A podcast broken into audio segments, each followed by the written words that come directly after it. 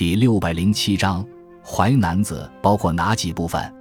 《淮南子》由刘安主持集结其门下宾客编撰而成。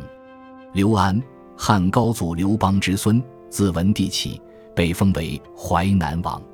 他博雅好古，广纳贤才，是西汉贵族中博学多才的人物。《淮南子》在编成初期包括内书、中篇、外书三部分，但中篇。外书到了东汉就已失传，所剩的内书又名弘烈，乃是取广大光明的意思。后刘向对其校订时，改称为淮南，后人习惯称为淮南子。书中思想是以道家思想为主，但又混有法家、儒家、阴阳家等各家思想，故习惯上被人们称为杂家著作。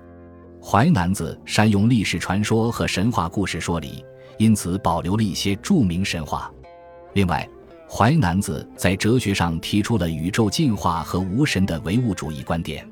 在政治上，《淮南子》主张道家的无为而治。《淮南子》中保留的历史传说和神话故事，对后人研究汉以前乃至上古时期的历史有很大的价值。他的唯物主义观点对后世的唯物主义思想的发展也产生了很大影响。